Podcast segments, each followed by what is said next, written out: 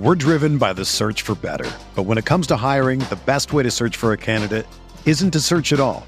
Don't search match with Indeed. Indeed is your matching and hiring platform with over 350 million global monthly visitors, according to Indeed data, and a matching engine that helps you find quality candidates fast. Ditch the busy work. Use Indeed for scheduling, screening, and messaging so you can connect with candidates faster. Leveraging over 140 million qualifications and preferences every day, Indeed's matching engine is constantly learning from your preferences, so the more you use Indeed, the better it gets. Join more than 3.5 million businesses worldwide that use Indeed to hire great talent fast. And listeners of this show will get a $75 sponsored job credit to get your jobs more visibility at Indeed.com slash BlueWire.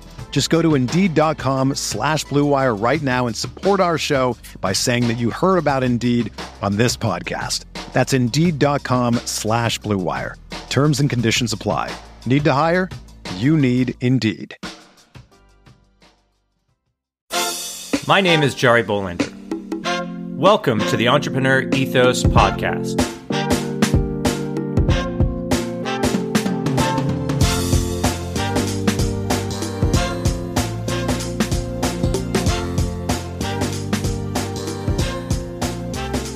On this podcast, we're going to take a deep dive into the traits, values, beliefs, and skills of all sorts of entrepreneurs to learn how to build a more ethical, inclusive, and resilient world.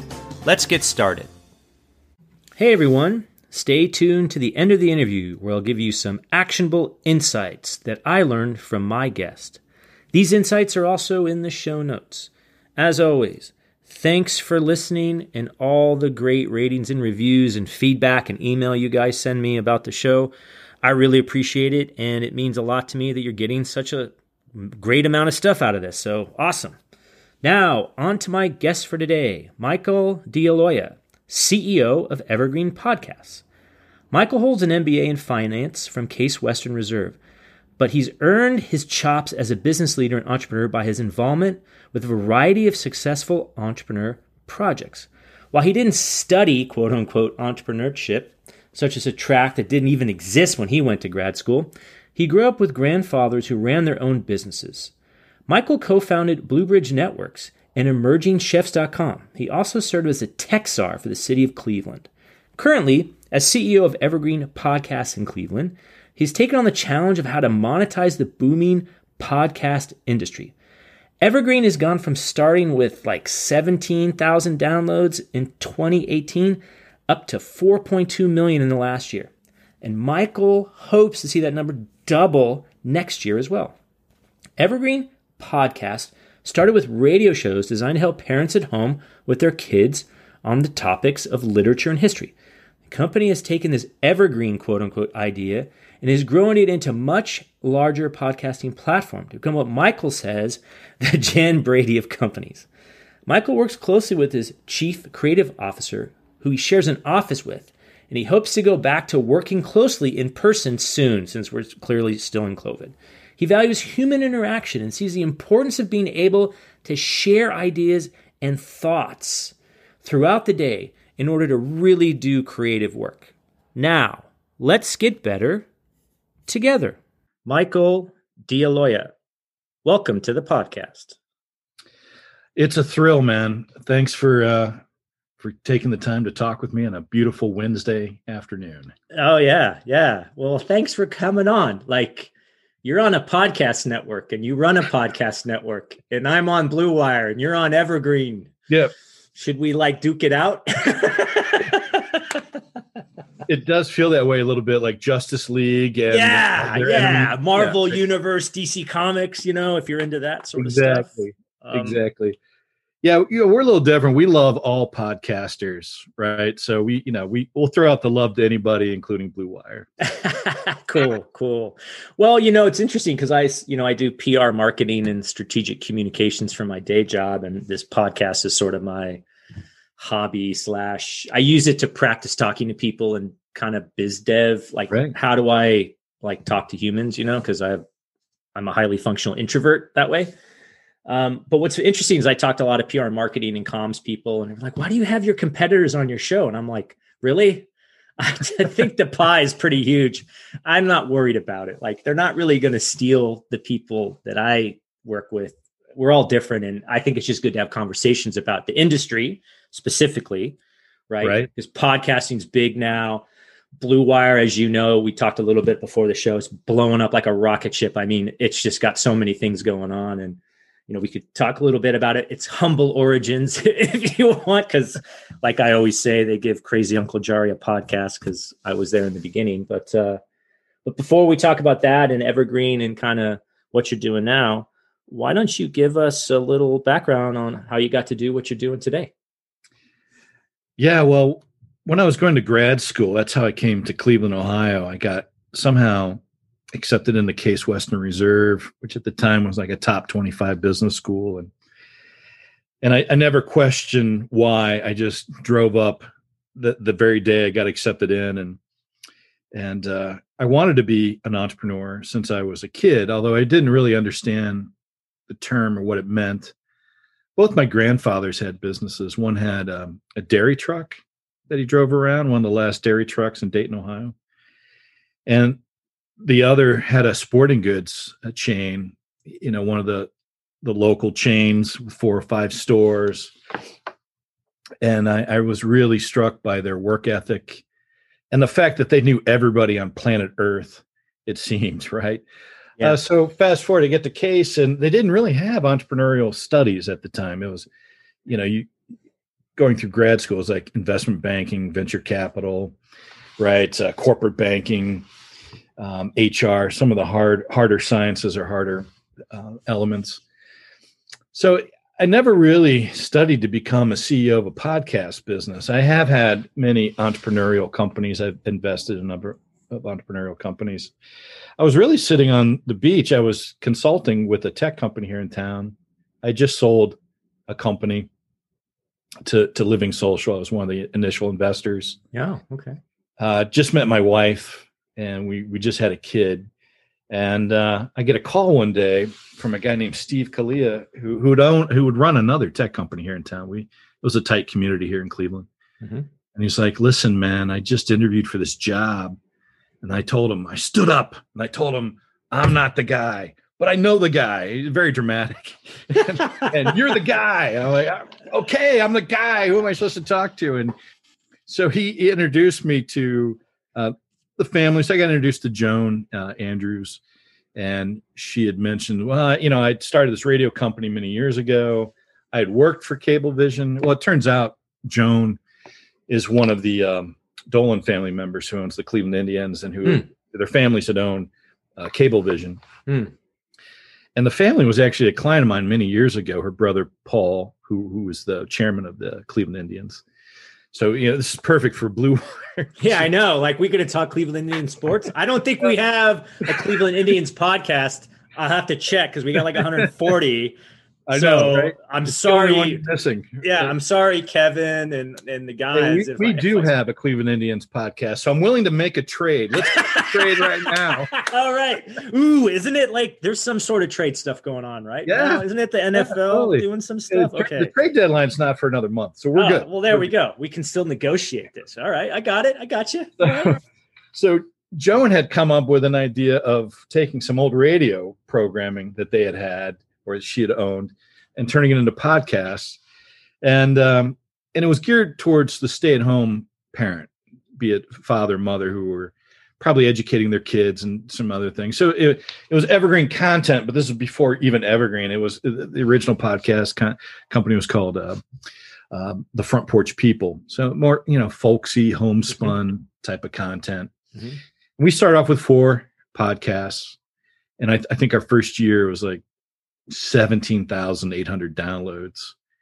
And, you know, we're not as big as Blue Wire. I mean, we're growing, but, you know, we, are doing that more than that in a day right mm. now. Yeah. But then that was a whole, that was a whole year. Whole year. Wow. And it took about 18 months and we are like, Hey, it's not, this isn't going to work. You know, we really got to think through what we're going to do or we were going to cl- close shop. And, mm-hmm.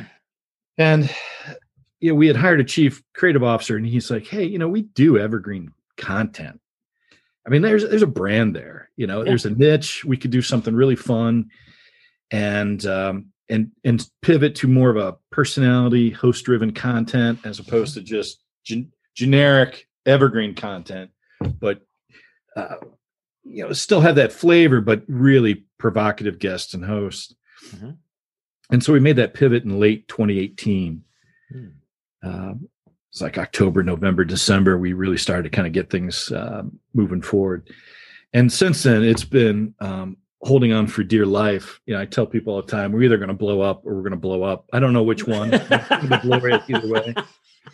either way, it's some blowing up going to happen yeah. for sure. It's big flames and yeah, flames. It's Hopefully, cool. it's it's not the uh, spontaneous. Uh, what's it called? Deassembly procedure that you know SpaceX has when their rockets crash. no, none, none of that. I, am really going for a successful trip to Mars or Saturn yeah. or something like that to exactly. see the black bar in space. Yeah. Uh, exactly. Uh, so you know that first year as Evergreen, we did a million downloads. Last year we did 4.2. This year we're on target to double that. So you know it's been a, an interesting ride, um, and, but getting back to the question, I never in my life thought I'd be running a podcast company podcasts weren't even a thing when I went to to grad school. I mean, the internet came out. Yeah. Uh, when I was in grad school, yeah. that was the first time I had an email. Yeah. Was in grad school. So from like 95 until now, the world is in, in 20, a little over 20 years, radically changed. Um, but I'm thrilled. and we're, you know, we, the family is still our, our major investor, although we're mm. looking for others. They've been super patient, probably a little, a little bit too much, too patient. Um, they they really take in a lot of you know counsel, and they mm. they're deep thinkers, and um, and so you know obviously we're hitting the challenge of we built incredible infrastructure. Mm-hmm. Whether we do one podcast a day or a million, the infrastructure is not going to be the thing, and and we've got a great team of account managers and network developers who are out there trying to get us the next show and production. We got great studios. You know, our, our curious pain point at the moment is fitting the revenue model on top of the spaceship that we have. And it's not an unusual predicament, but it's a painful predicament. Mm-hmm. And and it's probably the key strategic mistake I made early on that I fully admitted and uh, had have been you know begging for forgiveness. You know, we early on it was all infrastructure and content, mm-hmm. right? Like let's just build these big content catalogs, and we'll we'll grow into to revenue. Mm. This is not my first rodeo. You know, I, I I started BlueBridge Networks, which is still around today, which was a you know data hosting business. Mm. You know, I, I helped um, fund and start Onesys, which got sold to Living Social and uh, recently, we bought a, another data hosting business, which we turned into MetaCentury, which we you know we sold. So I've had some pedigree on how to build these things, and everywhere I've gone, I've been known as the guy who creates revenue. Hmm. So it's it's a, it's confounding me a bit. You know, I just laying the cards out like you know I I, have known how to do this in other industries. I'm just trying to figure out my bearings and my sea legs in this one. Yeah. Uh, we have multiple revenue streams. They're just not producing at the pump what we want. And so we got to figure it out. And that's what we're doing right now. It's a, but you're, you're coming at a time where I think a year ago I did have hair. oh, yeah.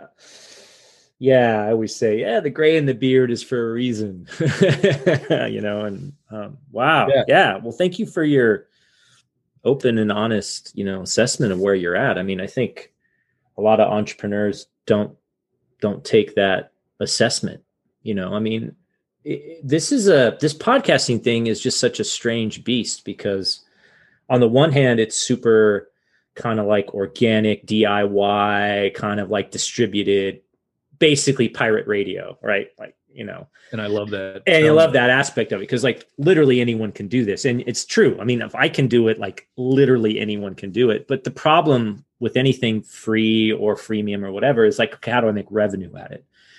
And you know even in normal media right the predominant revenue model is advertising. And advertising has been around forever and it's a bit of a fickle beast and eh, does it really work? Does it really not work? Yeah, right. yeah, you know the great thing, the best thing about podcasting, you mentioned it's it's a it's a democratized technology. The worst thing about podcasting, it's democratized technology. Yeah. Yeah. There's a free supply. Yeah, I mean, just an overabundance of supply. There's not 2.1 million television shows out there, right. although it probably seems like it. Yeah, you know, you know, we're just. I think we've carved out a nice middle market in what we call the Jan Brady, you know, kind of we're not the large independents like Wondery or Gimlet. Mm. We're in that next stage of, of, of companies that are growing rapidly, but we're, we are going to find our place. Make that, you know, no doubt about it. Oh yeah, you will. Um, we've seen in in the last six months a radical change in the revenue flow. It's just still not at the velocity that I want. Um, we recently, you know, we're, we're going to look at some new leadership on that front. But more importantly, in the interim, we we we're doing a sales enablement. We we hired a consulting group to just mm-hmm.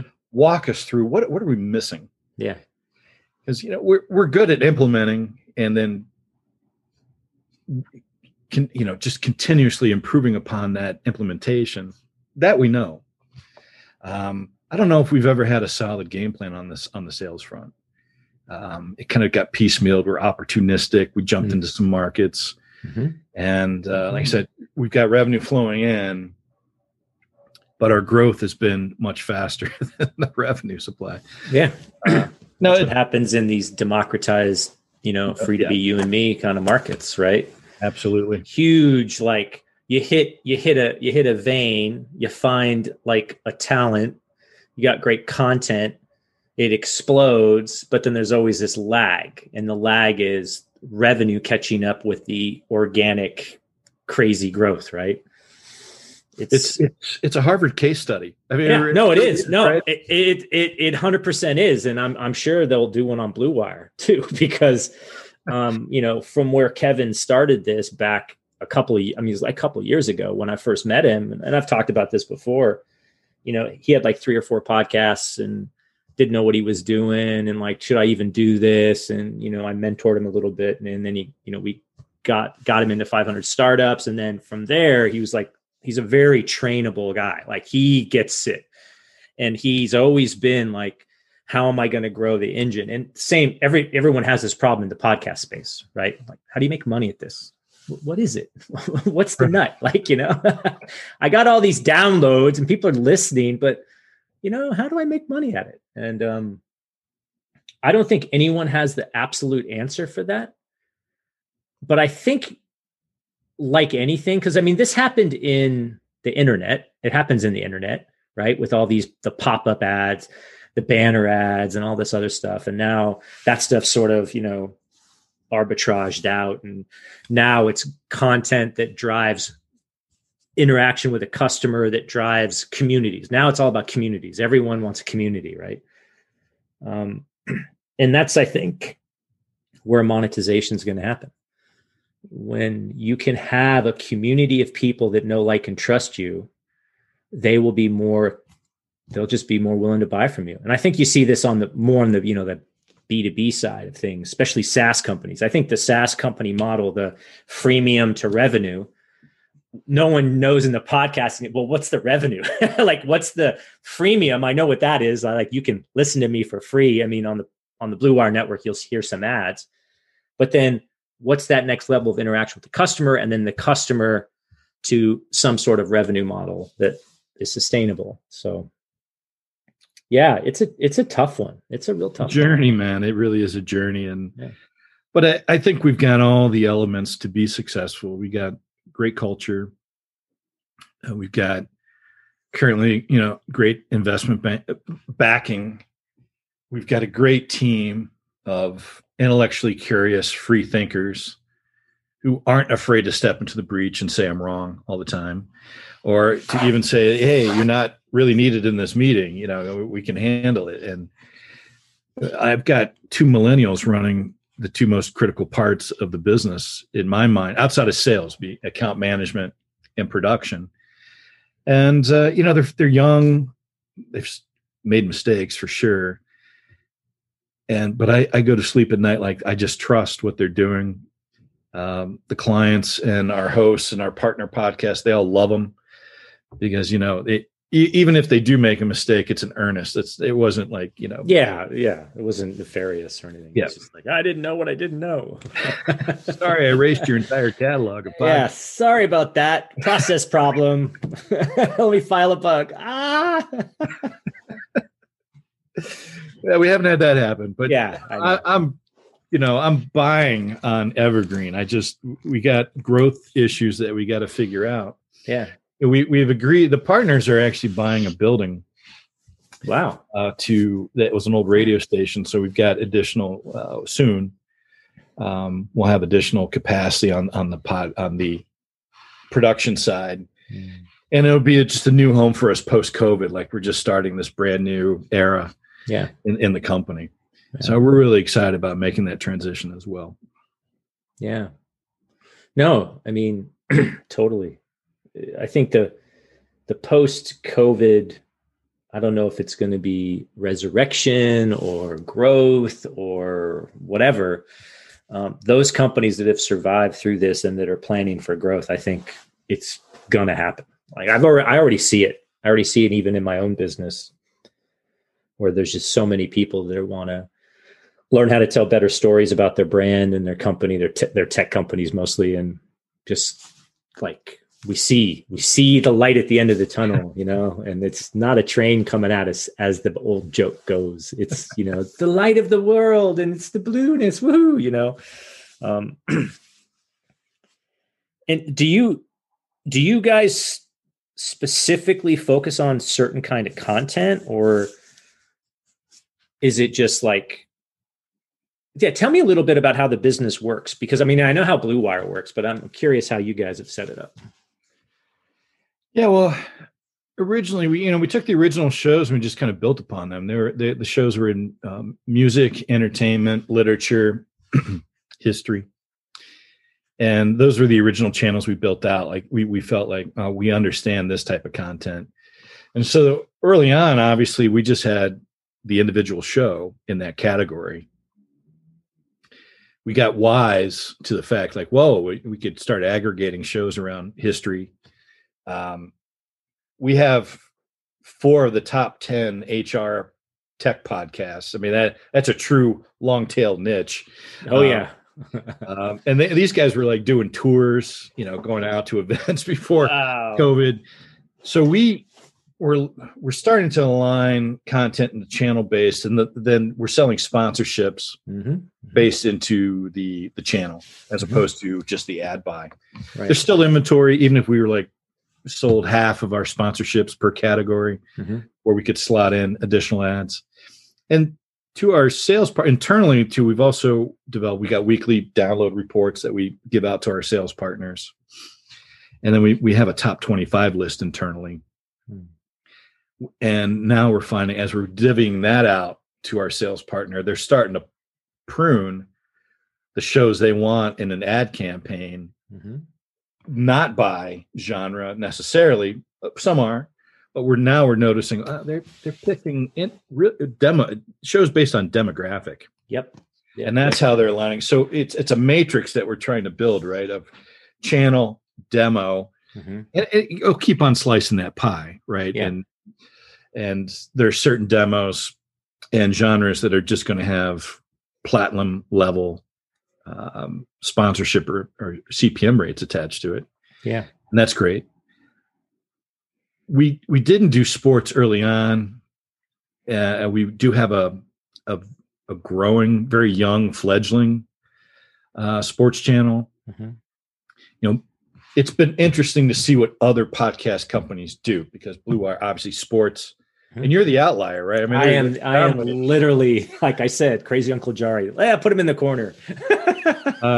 because we noticed that they're building categories early on of NBA podcast in Denver, right? You know, Yeah. NFL podcast by city. Mhm. That's been done before, but there was if you could really hone in on quality content and hit those categories for that city and build up that that you know demo, you could really sell a lot of CPMS and ads. Yep. So that was one way to do it. We we just went another route. We were we were focused on more classical, I would say, genres mm-hmm. early on, and we're building up into different categories. So we we're going to be launching soon a, a true crime network. Um, we already have a smattering of true crime shows. We'd like to get into true crime, paranormal, and investigative type podcasts. That'll go into a different brand. Yeah, Evergreen will stay true with its its channel methodology, uh, and we'll look at the top twenty five genres in the podcasting world. We'll start to build channels based upon that because mm-hmm. that's kind of built in, right? People know those things. Yeah. Apple kind of set how you search by genre, right? And everyone's exactly. using that same, you know, lexicon, and mm-hmm. so we'll just match that. And, and that's that's been the, the kind of the reasoning and logic behind what we're doing at, at Evergreen. Um, and on the content side, it has blown me away. It's working. Our most of our growth has come from partner podcasts. So mm-hmm. those independents who are looking for a home. Yep. They handle the production, and we then we handle all their sales and marketing mm-hmm. for them. That's been our our deep growth engine. Our original podcasts have grown significantly, but nothing to the degree of the partner podcast. And one thing that we've done well in the marketplace is we have built a well-known brand that people respect and admire. Even our competitors, you know, when we talked to Gimlet or Wondery, and they, they kind of looked at us like a little baby in acrylic. Yeah, you're cute. Yeah, uh, well, like never like this is the thing you learn. I mean, you've known you've sold businesses, you know, you're in the thing like you never underestimate the hungry ones below you. They will eat your lunch ever. That's okay. Rule rule number one from uh, Uncle Michael and Uncle Jari today, crazy uncles, both crazy uncles. Um, don't underestimate your competitors, even if they're small. there, there's value in those. Uh, totally. It, yeah. It, it, based upon relationship, strategy, market. There's a lot of things. And and listen, we we we've gotten active too. We've been buying properties you know to date we've invested in four different you know podcast networks and part of the deal as well if you we invest in you you got to come on to the evergreen network and so they're starting to fulfill channel development for us as well so we mm-hmm. we have an investment in ars longa mm.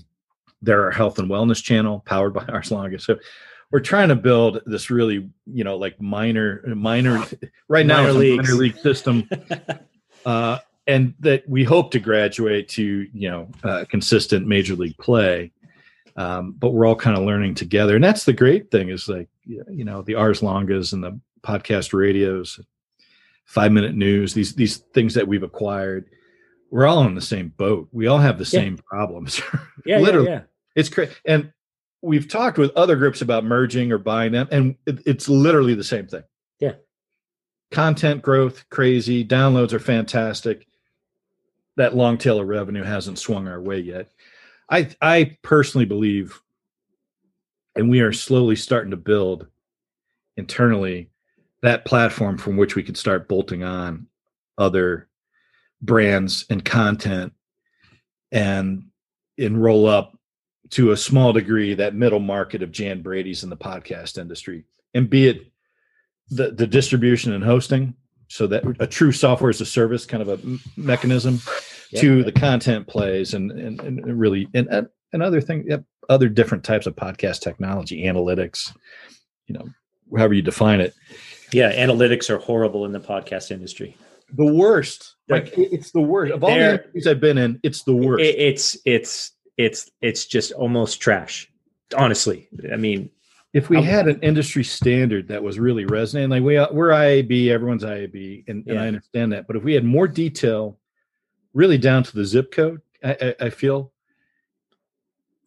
connected with, you know, um, a true demo t- trait, the CPM rates would go through the roof because well, really people are buying, they're buying blind in a lot of respects. Yeah, it is blind. It's absolutely blind. But I mean, th- think about it with the internet. Like just so I always think of this as the podcast industry is a very early internet. So the internet back in the day didn't know who was there. It was a random wild west. Who knew what was going to happen? You had Excite networks. You had all these people build, build, build, build, build. Right? We're at that phase. Great content. You know, it's all about you know downloads it's all about you know page views we'll figure revenue out before uh, later on. Like like we'll make it up on revenue or we'll make it up on volume right is what they used to say right? Okay so the analogy i think is pretty solid because what's happening now is huge growth a lot of great content content's king quality content has a following having a following leads to more downloads leads to more downloads. You now have ballast right? So there's next stage is consolidation right? Just standard kind of thing. So you're Absolutely. seeing that you know what's the play?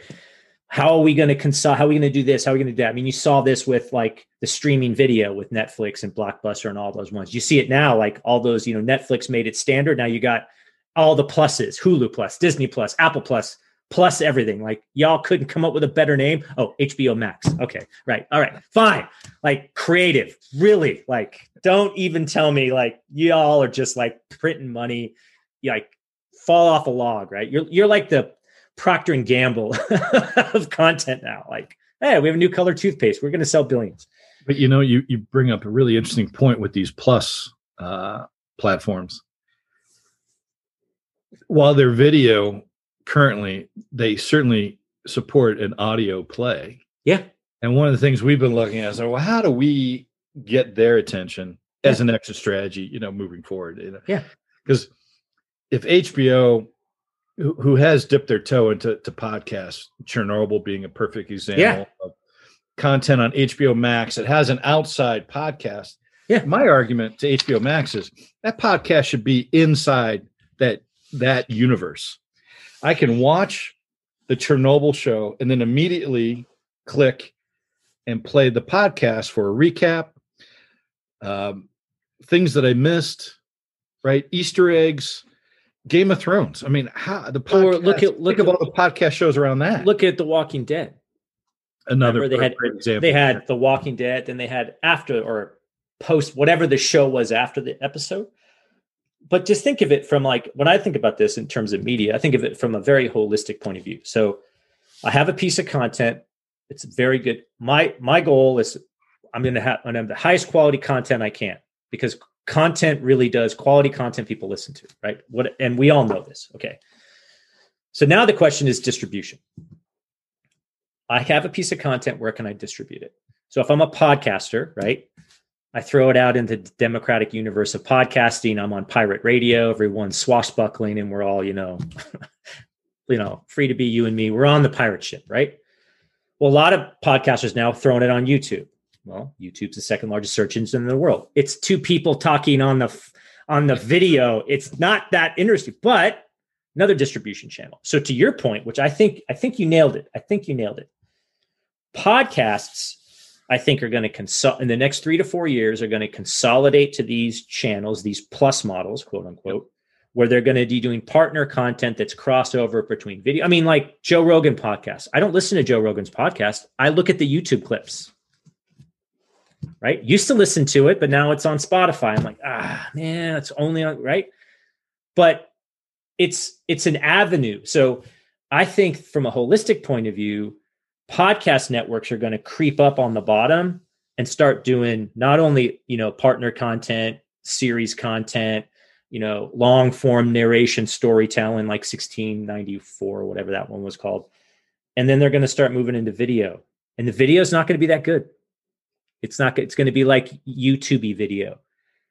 But then it's going to generate oh hey i want to do a tv series. I want to do a spin-off. I want to do this. It's it to me it's like what talk am talk radio used to be back in the day. Like it's gonna happen. And the and the networks that are supporting that the networks that are thinking multimedia omnimedia process platform talent development deal making with these other partners it's like anything. It's it's there's going to be this consolidation and people are going to pick their side and then there's going to be you know five six big partners and it's all going to and then the revenue is going to hit. And I'm, I'm crying well, I, I hope i hope they're paying for that terminal value when we exit you know yeah yeah yeah exactly. Yeah you heard it here first folks. I mean you know what do we know? But i mean that's what it feels like. It does. I mean, it does really and yeah it's like how the hell are we going to make money at this? And the beautiful thing again is that it's d- democratic pirate radio free to be you and me. But it's a very powerful medium because it can be long form it can be short form you can listen to it while you run you get in the car. You know when commuting starts again you will see it's going to spike because people are like i got a 40 minute commute. I mean it may not be as much as it used to be because people may not commute as much anymore but over time as things open up you'll see podcasting start to even grow bigger because I agree with you on that too. Yeah. yeah. Need something to do. it's what I love about podcasting. And I think it, was, it, it we're a whole creative staff. We got musicians, writers, yeah. producers for video, uh, directors. It, it's a really fascinating uh, crew we have here. And it, what, what fascinates me is it, it is the the new age version of the oral tradition. Yeah. Of how things got passed down, and we're finally canonizing 100%. it. Hundred uh, percent. In in a really provocative way. And listen, people love storytelling, and and and in fact, when we go to sleep at night, our mind immediately clicks into storytelling, in, in dreams, and you know, deep thoughts and things of that nature. You know, uh, it keeps our nocturnal self satisfied and fed. Yeah with stories too. So I agree with you. I, I think we're in like the top of the second inning on podcasts. Um, true. I think all of us are struggling a bit with the revenue model. Uh, I, I, I can't be sure, but I just have a feeling that neither Gimlet nor Wondery were. While they had revenue, I don't know if they were profitable. Oh, I, I know Gimlet wasn't profitable when it got bought. See, I had a feeling too. No way. There's no way. No way. no way.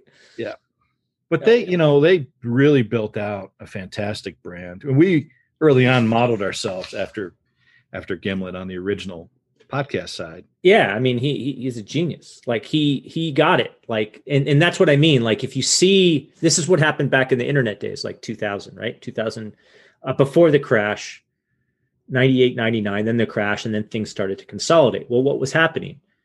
Hey this internet thing seems to be useful. Oh people can make money at it. Oh you can buy things. Like the, it, it took a decade to kind of really sort it out. And now we're in the second decade or the, like maybe the third decade of this saas. And you know now everyone's a saas company and everyone's a subscription and you have so many sub- subscriptions.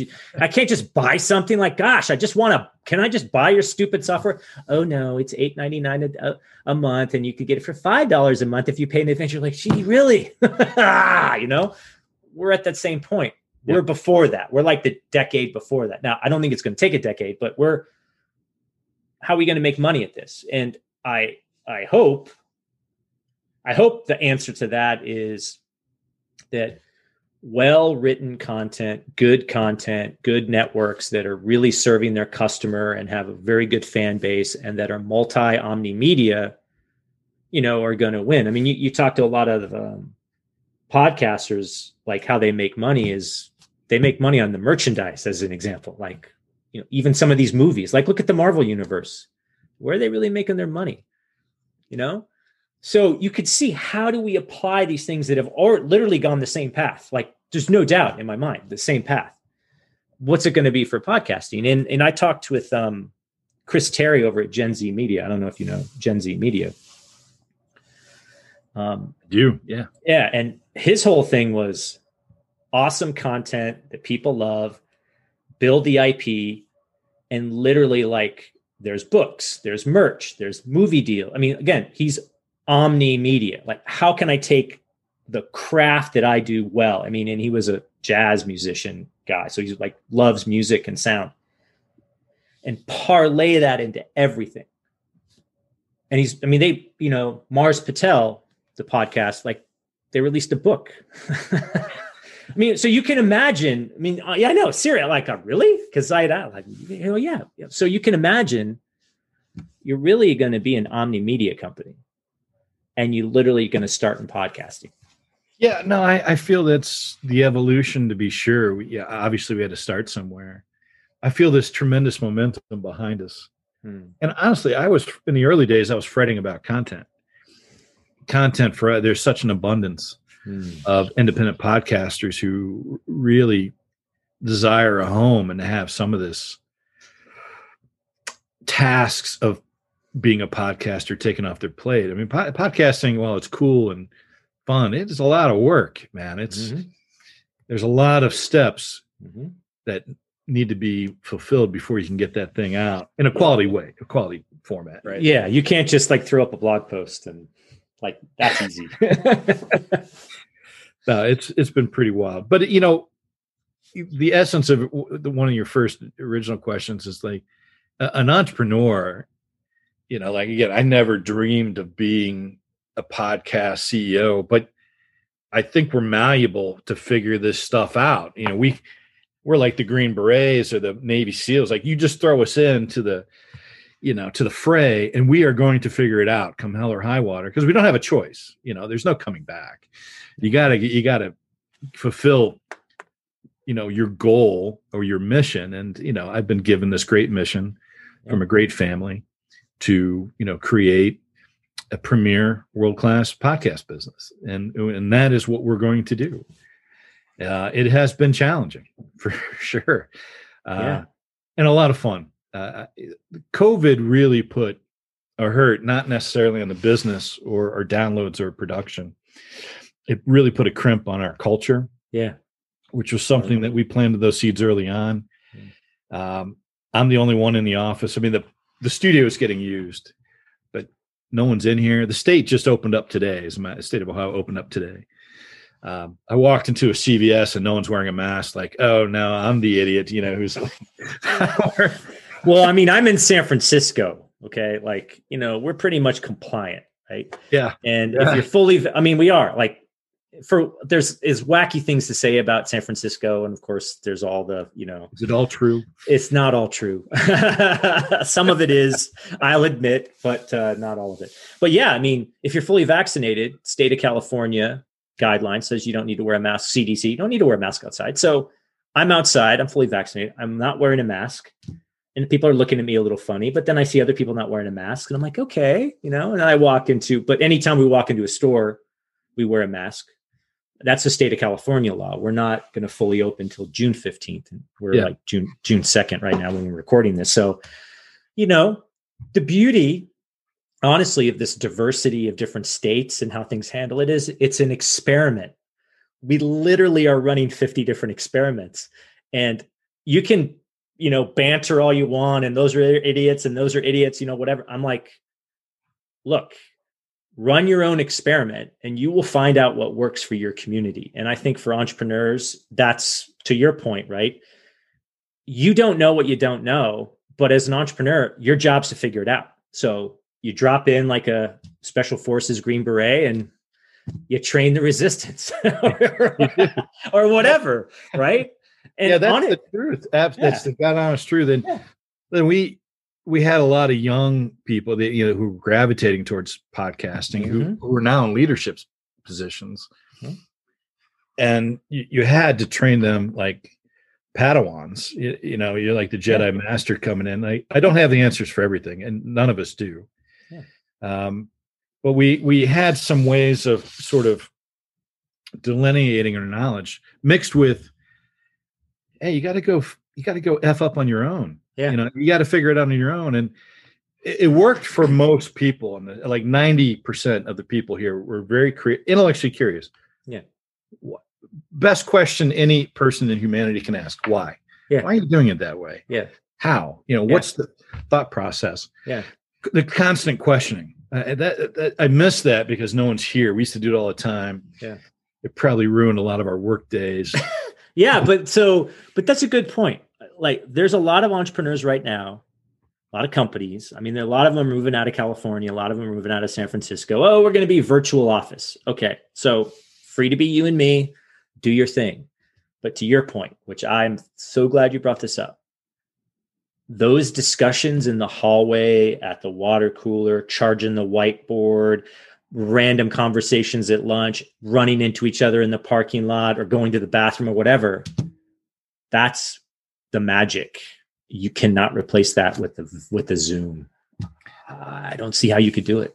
Those those those are the secrets that's the secret sauce to any success story Exactly. are those connections and banter And truth be told, I, I, I I'm very proud of our original programming, but our original programming has gotten a little stagnant Mm. because we're not here hmm constantly riffing on ideas. You know, we Mhm. get on a Zoom, it's an hour, Yeah. very uh, regimented.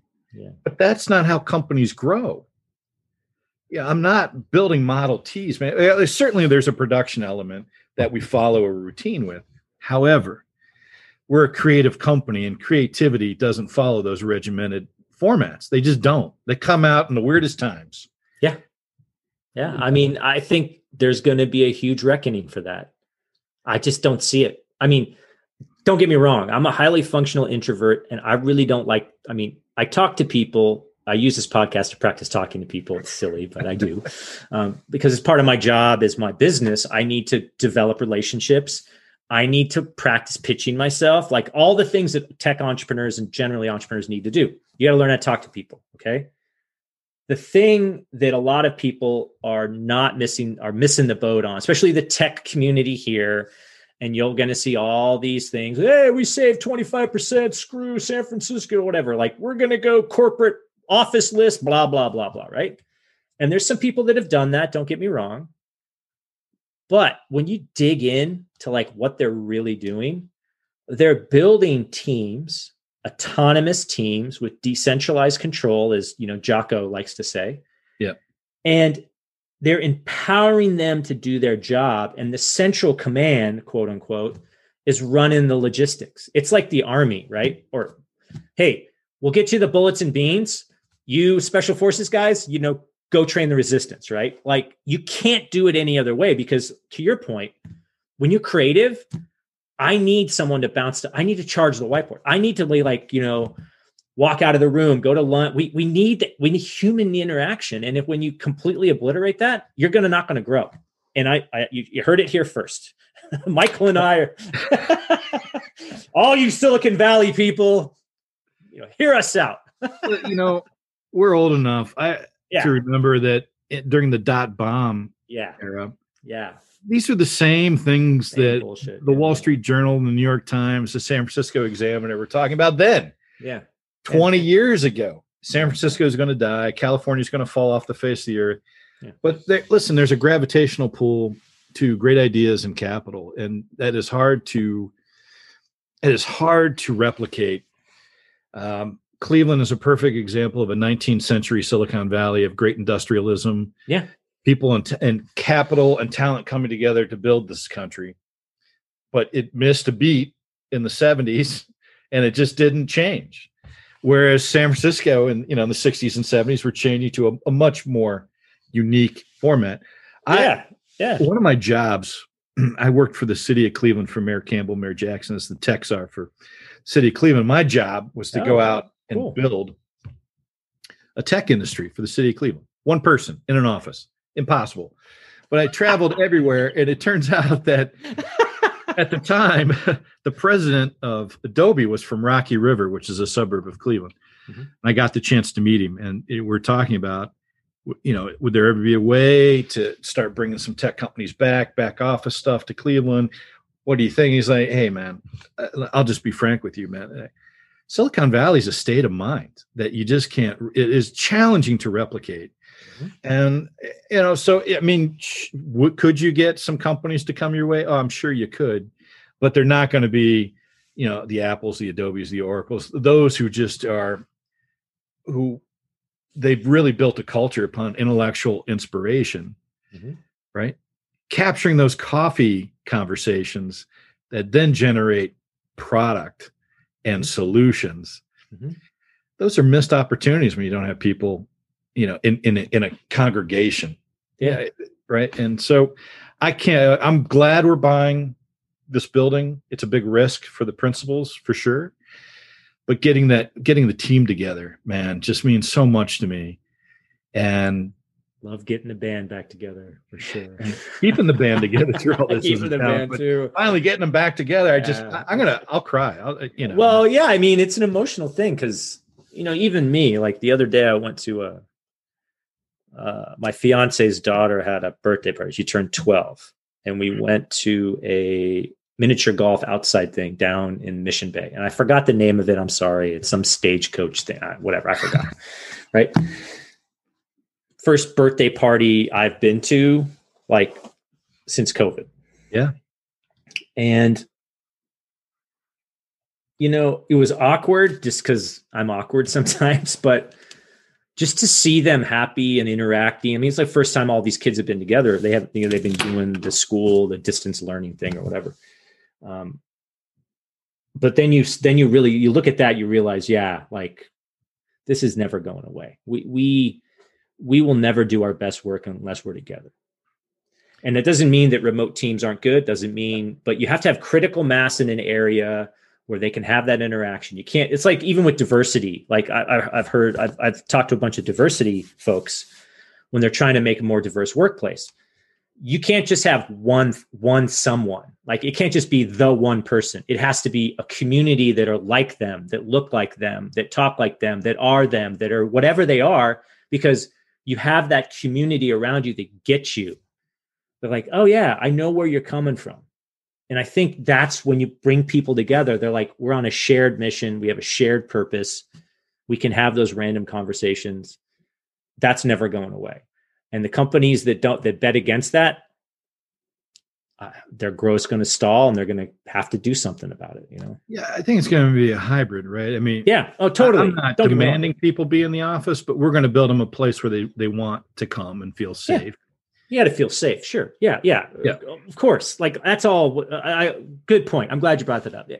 Clearly, I'm not talking about demanding people come back in if they don't feel safe. I mean, come on. Like, I'm not that big an idiot. I'm not that big an a-hole. Right? I wasn't trying to correct, brother. No, no. I'm talking about the the fans are probably right, yeah. the people that listen. Like, ah, there he goes ranting again. Damn crazy Uncle Jari. Ah, oh, he's telling us what to do. Oh, we're not telling you.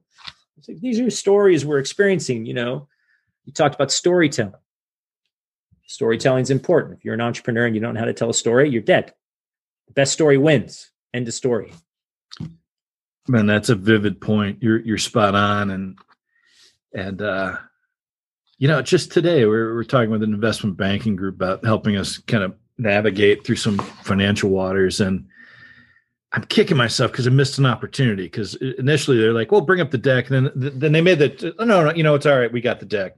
And I'm like, damn it, I should have brought up the, the deck and I should have walked them through it the way I wanted to walk through it as opposed to letting them, you know, because then they're going to see the passion and feel the thunder yeah. of all this activity behind us. And, I, and it, you know, it, it, was, it was a teachable moment to me. Like, all right, I, that I made a mistake on. And now going forward, I've got like a little checklist in my head of how I want to talk to investment banks about working with us. Right. It, it you know, a learning you want moment. Tell, you want to tell your story. That's right. I Absolutely think right. the most as an entrepreneur, the most important thing we have, the the absolute goal that you have to get nailed to the wall is your story, why you're doing it, what's your big idea. That will open more doors than any tech stack, any other bullshit. When people, because people invest in people, like they're going to invest in you. They're going to be like, Michael, you seem like a good guy. Check. Are you pat? You know, like they're going to evaluate you constantly, and they're going to evaluate you on how well, how passionate you are about telling your story, and do they believe your story? And you know, I tell this to tech entrepreneurs all the time because tech entrepreneurs have the hardest time with this because they're like all about, oh, we got this great technology. I'm like, I don't care. No one cares. no one cares. Who are you? What are you building and why are you building it? Tell me the story like I, I was listening to uh, a book called um, oh, what was the name of it? Oh, it totally escapes me. Effortless. A book called Effortless, and they was recounting the story of Warren Buffett buying a company from Walmart, some logistics companies, like some billion dollar, I don't know, 20, like some ridiculous amount of money. And a transaction like that, if you were other people would take you years and millions and millions of dollars, right? And Warren Buffett's had a two hour meeting and said, okay, deal. Here, handshake, let's shake on it. Done. because he's like, well, I trusted them because I know their story. Like, I know that like Walmart's not going to screw me. Like, they had not in their best interest because they've told the narrative. not only are they the low price leader, but doing business with them is this way. People want the contract is not really the contract is to make honest people honest. It's really that's not it. Like your lawyer sees you see words, I see words, lawyers see words, whatever. It's who you are, your bond, your story, your integrity. And the sooner you kind of realize that and learn how to tell your story better, the sooner you'll get the gravitation, right? I mean, I it sounds like, I mean, what you're doing at Evergreen, like you're telling the story. People are like, because people are downloading, clearly. Yep. Now we just got to figure out, well, how are we going to make money? I mean, you know, Blue Wire's got to figure that out too. I mean, you know, they've got investment and you know, they all the stuff, great stuff that that Kevin and the team are doing. But the well, they believe question, in that story, and you guys have a great model. And you yeah. know, I think we've we just fleshed out a different model, mm-hmm. Mm-hmm. and it kind of fits our personality too. And I'm sure that strategy fits his. Oh yeah, yeah. yeah. The Blue Wire is definitely Kevin's. I mean, it's it's interesting because it's morphed. Like when it was just like three of us, it's one thing, but Kevin's a really shrewd and smart guy, and he his superpower is he sees talent. Like I don't know how he does it, but he can find talent.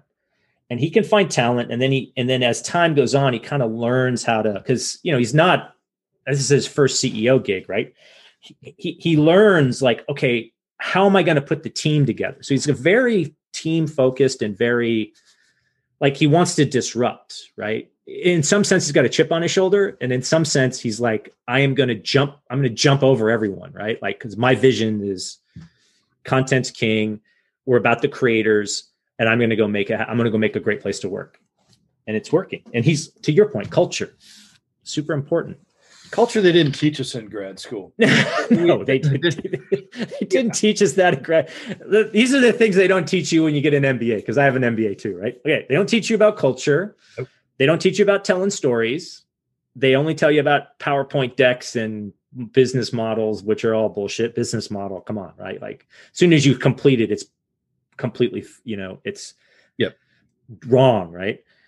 And the power of people like the true people skill of leadership is like they don't like those soft quote on skills are the most important skills they don't even teach you i don't think maybe they can't i don't know but well you know that's a good crazy. point i think they can but it's interesting that you know when we got our mbas right it was like you got the hard sciences finance accounting mm-hmm. marketing which was all numbers mm-hmm. i think people surprises people when they get to that level like there's a lot of fucking numbers yeah. in marketing. Like well that's your job man it's to you know to see trends and numbers. And then yeah. i think we took you know a, a, lot of negotiation which i really dug. Mm-hmm. and then one or two hr classes mm-hmm. which was more science based you know personality systems and work ethic systems. Law like labor law type yeah it, it, but dry, it was dry. You know it was like melba oh. there's no question about it. Oof, awful. It was awful but those are all things that you essentially outsource or hire experts for, mm-hmm. right? You know, I, you, early, and I, I got to give credit to our chief creative officer, David Moss. Early on, we decided that the chief creative officer and the CEO were going to share the same office. Mm-hmm. So when you come into our office, we we are looked as as equals. The creative side of the business and the business side equal. Mm-hmm. You know, and not one's priority over the other and that we can make quick decisions together to propel the business. And that was a big thing. So we're moving into this business, or moving into this building, I should say. And the discussion was, well, how do we get our office situated so that it's it's open for mm-hmm. David and I? And it's been interesting because we want to go back and revisit how people could talk to both of us at one time mm-hmm. or get a sense from your you know the cost approach the creative approach mm-hmm. the inspiration the reality right? Sometimes the inspiration and the perspiration. Totally. And it's an important thing for them oh yeah. no quick. it's a balance yeah. It is a balance. And i don't think the ceos or c-level execs should be squired away. I think they should be out in the open as much as possible. And um, you know, it's kind of that walking around thing. We most of our office space in this original office was open, so that I could see people, talk to them, foster more conversations. Um, we had little areas where you could kind of duck into and get a little privacy and some quiet time with maybe one other if you needed to. So it, th- these things are vastly important to us to reestablish. Um, and and truthfully, the last year and a half has been tough for me because I'm the only one allowed in the office, and I I, I cannot. I, I need to be around people, man. I, I mm-hmm. uh, so it's been they didn't teach us how to manage through pandemics either, and, and they did not. But again, entrepreneur, you know, the creatives of the business world and the green berets or the seals. Well, adapt and overcome. well, that's it. Adapt and overcome. That's uh, yeah. I I served some time in the Ohio Military Reserve as a as an officer, and uh, it was always hey we we go in, we figure it out, we adapt, we overcome, we stabilize. Yeah. You know, and uh, I feel the same way with with with with business. And I don't know what the next one's going to be. Yeah, certainly my focus is here. I have two focuses in life: my family and the, and the business. Yeah. And um, but I think you could drop me in anywhere, and I think I really do believe I could stabilize or grow anything, anytime, any place, anywhere. Um, and there's a point too where I I know my limit. Like I just all right, it's time for someone else to kind of take it to the next level. And I got no ego, man. It's just I'll because I can go do something else. You know, I've never kind of felt like I feel like we're stuck in a box. Yeah. Yeah. Well, you know, Michael, I think that's a great place to end it today. What a fascinating conversation about, you know, we didn't even like take the fist gloves off and hit each other. Come on, it's too much brotherly love. I mean, we all trying to figure it out, right? And I think it's important that everyone realizes that we're all in it together. The pie is big enough, right? Yeah, there's no zero sum game. There's no zero, especially like what we're doing right now. I mean, in generally, like entrepreneurs, uh, they generally like to help each other too. So appreciate your time and uh, stay safe. And uh, I'll be uh, looking forward to hearing how people in the office go because that's like a new paradigm. yeah, it is the new paradigm. People. Oh my people. god. Ah. Awesome. All right. Take care. Thanks, man. Thanks, Michael, for the great interview. I learned a lot. I mean, even though I'm on the Blue Wire Podcast Network, it's always great to listen to, talk with other people in the industry. So, as promised, here are some actionable insights that I learned from my interview with Michael. Creative growth happens through the impromptu interactions you have through with others throughout the day. Michael spoke about the importance of those moments and moments many of us have come to see as very valuable of actually going back into the office as opposed to remote work. So, yeah, I, I share the same idea. I always think that uh, the storm in the whiteboard approach, where you're all in the office together, like working on creative stuff, is the best way to be creative. You can do it other ways, but I agree with Michael on that. Use every opportunity you have to tell your story. You know, there's a couple times where Michael didn't do this and he reflected on how, wow, I wish I would have done that. So always have your story ready to go. Always be, of course, respectful of people's times, but have stories in chunks of, of little, you know, 10, 15, 5, 25 seconds so that you actually practice them, which I know sounds silly, but throwing in little stories and anecdotes just makes the experience a lot better. You don't have to be the one and only. Michael recognizes that there are plenty of room for more than one company in the podcast industry. It's carving out your own place that's really important. I mean, look at what we do here at Blue Wire. I'm the exception, but Blue Wire has gone from sports podcasting and a lot of narrative form podcasting. So really, you know, find and seek your niche so that you can have a beachhead and then grow from there. So there you have it, the actionable insights that I learned from my interview with Michael. So thanks so much for listening, and we will see you next time. Thanks for listening to the Entrepreneur Ethos podcast. I hope you enjoyed this episode as much as I did creating it. My hope is that you learned something that can make you a little bit better. If you enjoyed the podcast, please do share it with friends and review it on Apple Podcasts or Spotify. You can also join my email list by visiting theentrepreneurethos.com to get my thoughts on what I'm doing to get better, as well as what I'm working on. You can also pick up my book, The Entrepreneur Ethos, if you want to learn the traits, values, and beliefs that I think we need to build a more ethical, inclusive, and resilient entrepreneur and frankly, world community. Feel free to follow me on Twitter at the Daily MBA and let me know if you have any questions or recommendations for a guest you'd like me to talk to. Also, drop me a note if you try anything we talked about on this or any other episode. I'd love to hear what's working for you. Until next time, keep getting better.